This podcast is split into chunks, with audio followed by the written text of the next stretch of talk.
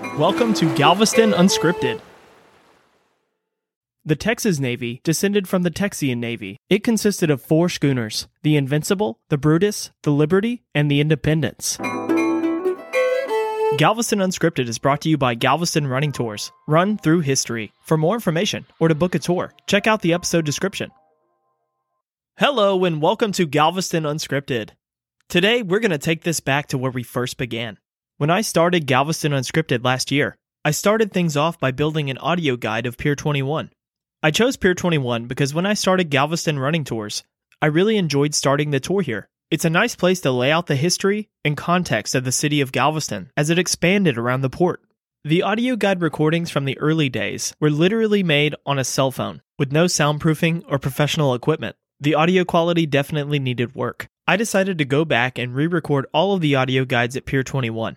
While doing so, I made things more clear and concise and added much more history. So, for anyone utilizing the audio tour map at Pier 21, the audio quality and content has improved tremendously. I decided to mash everything up and throw it into one episode for the podcast feed. So, here is a mix of the new and improved audio guides of Pier 21.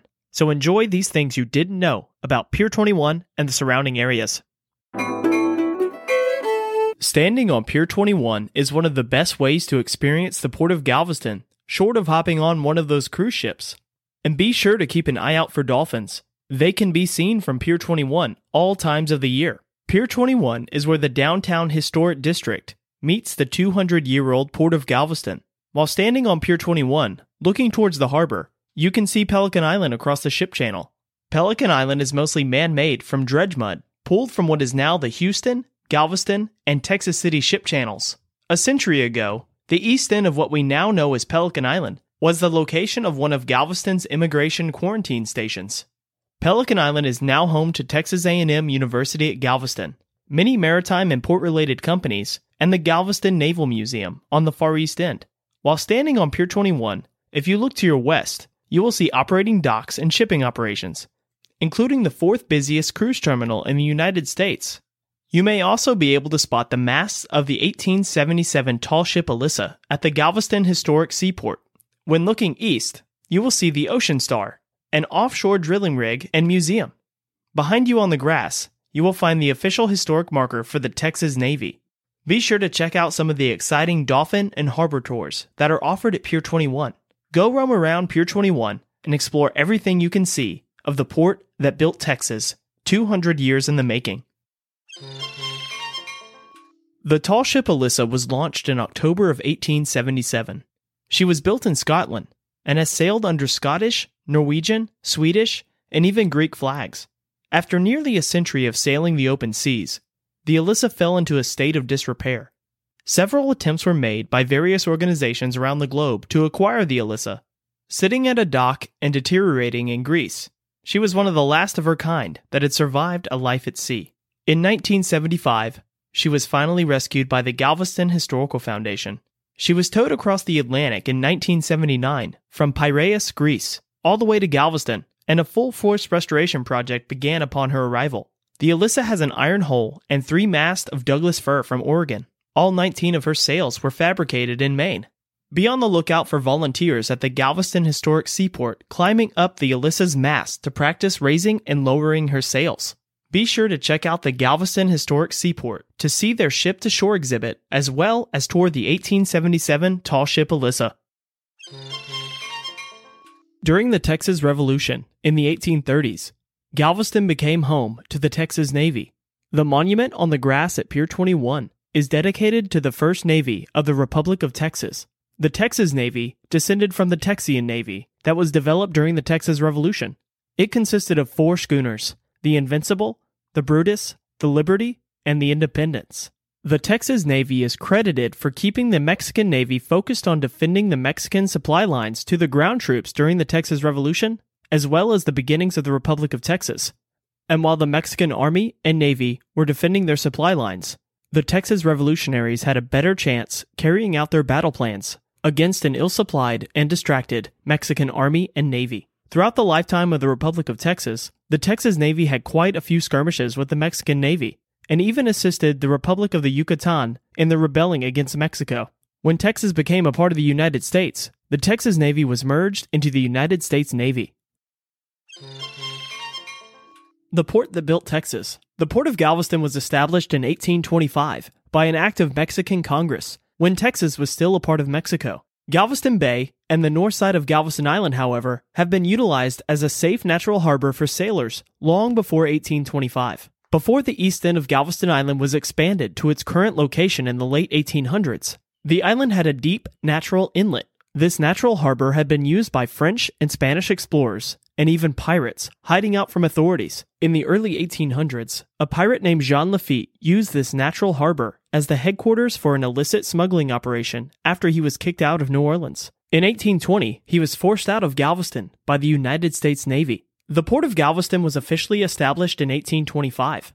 During the Texas Revolution, the port of Galveston was home to the Texas Navy. After the Texas Revolution and into the 1850s, Galveston steadily became the center of trade in Texas, and throughout the 1800s was imperative for the United States expansion westward. A United States Customs House was first completed in 1861. Although the Port of Galveston has seen almost any type of cargo that you can fit on a ship, the three principal shipments that built the Port of Galveston throughout the 1800s were cotton, immigrants, and slaves. Fifty years before Ellis Island opened, Galveston was a major immigration port. Immigrants from all over the world came to the United States through Galveston. Many Texans, especially Galvestonians, can trace their ancestors' immigration records back through the port of Galveston.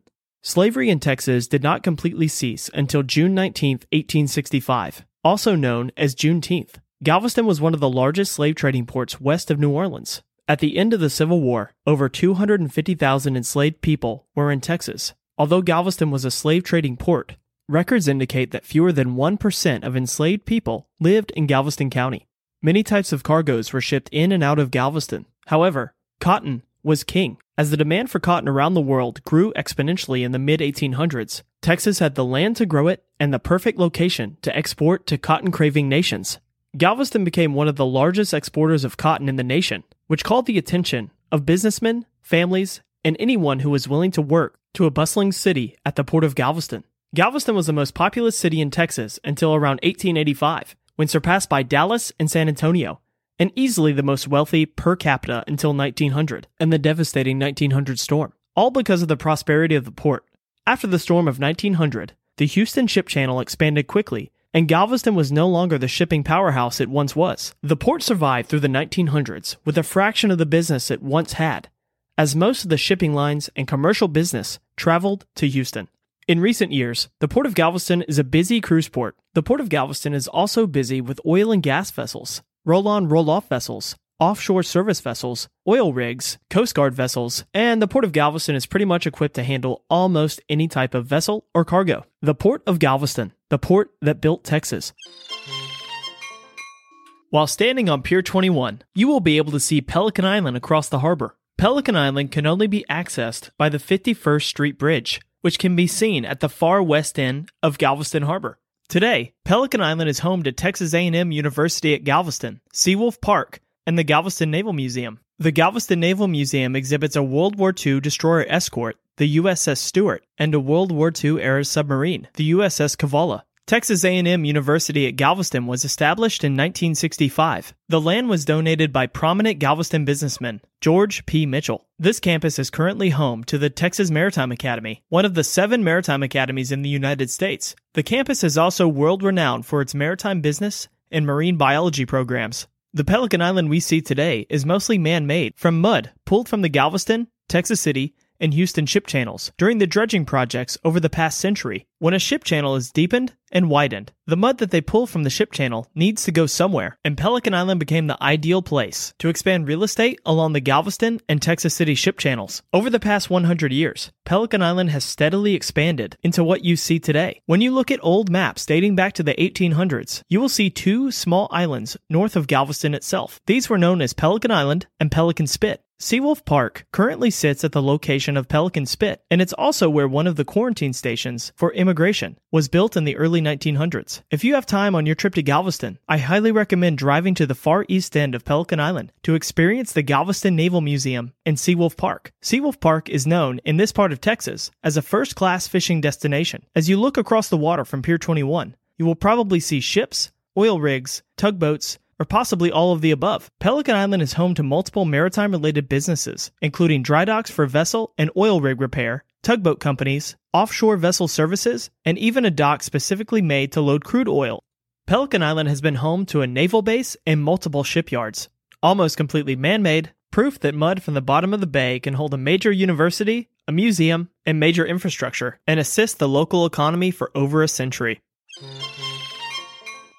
The Ocean Star Oilfield Energy Center is a retired offshore drilling rig that has been converted into a museum and education center, exhibiting the process of onshore and offshore drilling. The Ocean Star is a jackup rig that was built in 1969 in Beaumont, Texas. This rig worked throughout the Gulf of Mexico, mainly along the Texas and Louisiana Gulf Coast, and has drilled approximately 200 wells during her active years. Since retirement, she has been converted into a fascinating education center and energy history museum. Be sure to check out the Ocean Star and learn all things petroleum and see if you can imagine life on board a jackup oil rig. While exploring Pier 21, you may be able to spot all of the shrimp boats docked in between the Ocean Star and Katie's Seafood. This area is known as the Mosquito Fleet. It's said that the name Mosquito Fleet comes from the shrimping boat's insect like profiles. This area was home to the 1838 Kuhn's Wharf, one of the first major investments at the Port of Galveston, and one of the first docks with deep water access. Before Galveston's first bridge connected to the mainland in 1860, the area around the Mosquito Fleet became the city's open market. Boats would arrive from the mainland, bringing produce, beef, and other goods to barter. Throughout the city's early years, the market eventually expanded southward along 20th Street, between Avenue B, also known as Strand, and Avenue D, also known as Market Street.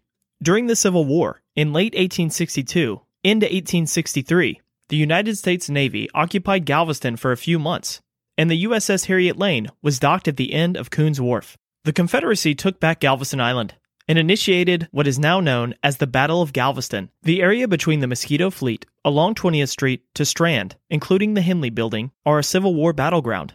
Today's Mosquito Fleet ties together Galveston's early market and the naming of Market Street, the Battle of Galveston during the Civil War, and Kuhn's Wharf, a major pier for trade at the port of Galveston. Be sure to take a close look at some of those shrimp boats. If you've ever eaten shrimp in Galveston, chances are high they came from one of them. Thank you so much for listening to Galveston Unscripted. Please don't forget to rate, review, and subscribe to this podcast wherever you listen to it. This podcast was brought to you by Galveston Running Tours. Run through history. 5K, and 10K running tours throughout Galveston Island. Be sure to check out the description below. Again, thank you for listening, and we'll see you next time on Galveston Unscripted. For historic resources or more information, check out the episode description